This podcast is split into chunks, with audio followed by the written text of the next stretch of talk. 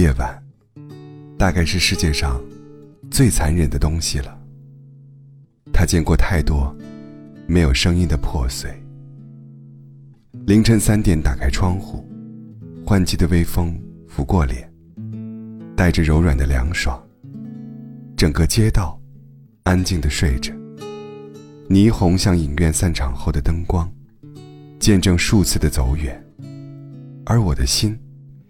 也同这灯光一样，被丢进季节更替的无常里。这，大概是我最后一次为他熬夜了。把时间还给梦境，也把它还给人海。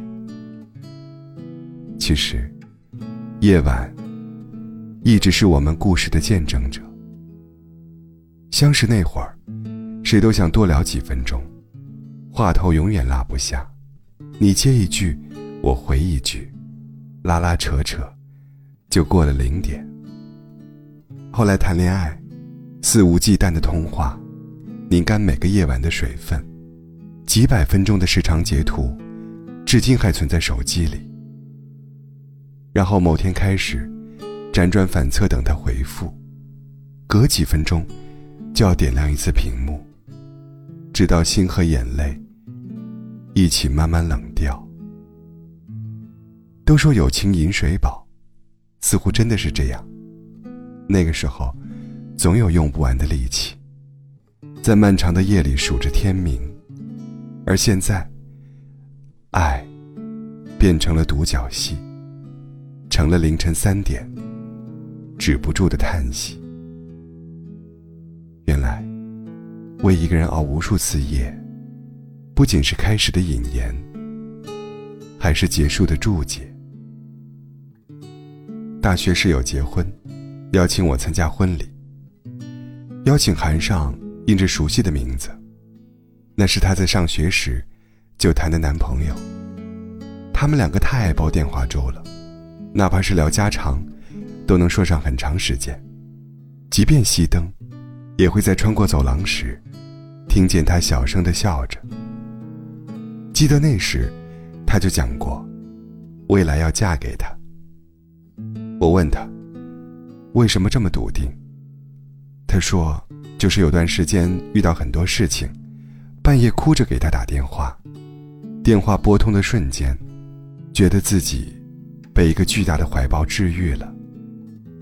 万物安静下来时，仿佛全世界只有我们两个人，静静的在一起。有人陪我在四下无人的夜里，等着一切好起来。这大概就是嫁给他的理由吧。并不是所有的夜晚都能等到天亮，也不是所有的爱都有回音。有的人永远不会让你在一个又一个难熬的夜里独自消化无处安放的苦楚。可有的人转身。就把你扔在黑暗的长夜，他连屏幕点亮的那点光亮都不愿给。你小心翼翼的打很多字，仔细琢磨字里行间的意义是否表达清楚。按过发送之后，像是等着彩票开奖一样期待。你费心的收集有趣的笑话，以及所有生活中。精彩动人的瞬间，还要把图片裁剪 P 好才发给他。你努力的找话题聊天，将他发过的每个字看了又看，企图找出一点关心和在乎的蛛丝马迹。你笑自己像个傻瓜一样，守着手机，只为秒回他的消息。偶尔也怪自己太主动，于是忍住不回。却没能坚持几分钟，就败下阵来了。你整晚熬夜，消耗着自己的热情，直到精疲力尽，才终于明白，只有一个人支撑的感情，总会坍塌。他在无人知晓的夜，他的悄无声息。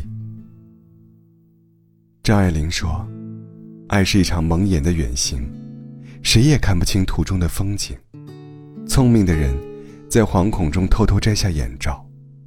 痴情之人，只是独自握紧手里的那个人。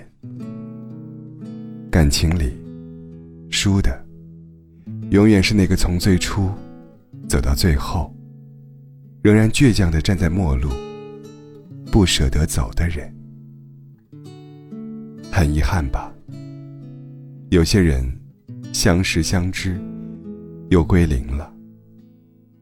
可世界就是这样，有突如其来的遇见，和始料未及的喜欢，也有猝不及防的离开。和毫不留情的散场，爱应该是白昼的晴雨，不该是黑夜的昏沉。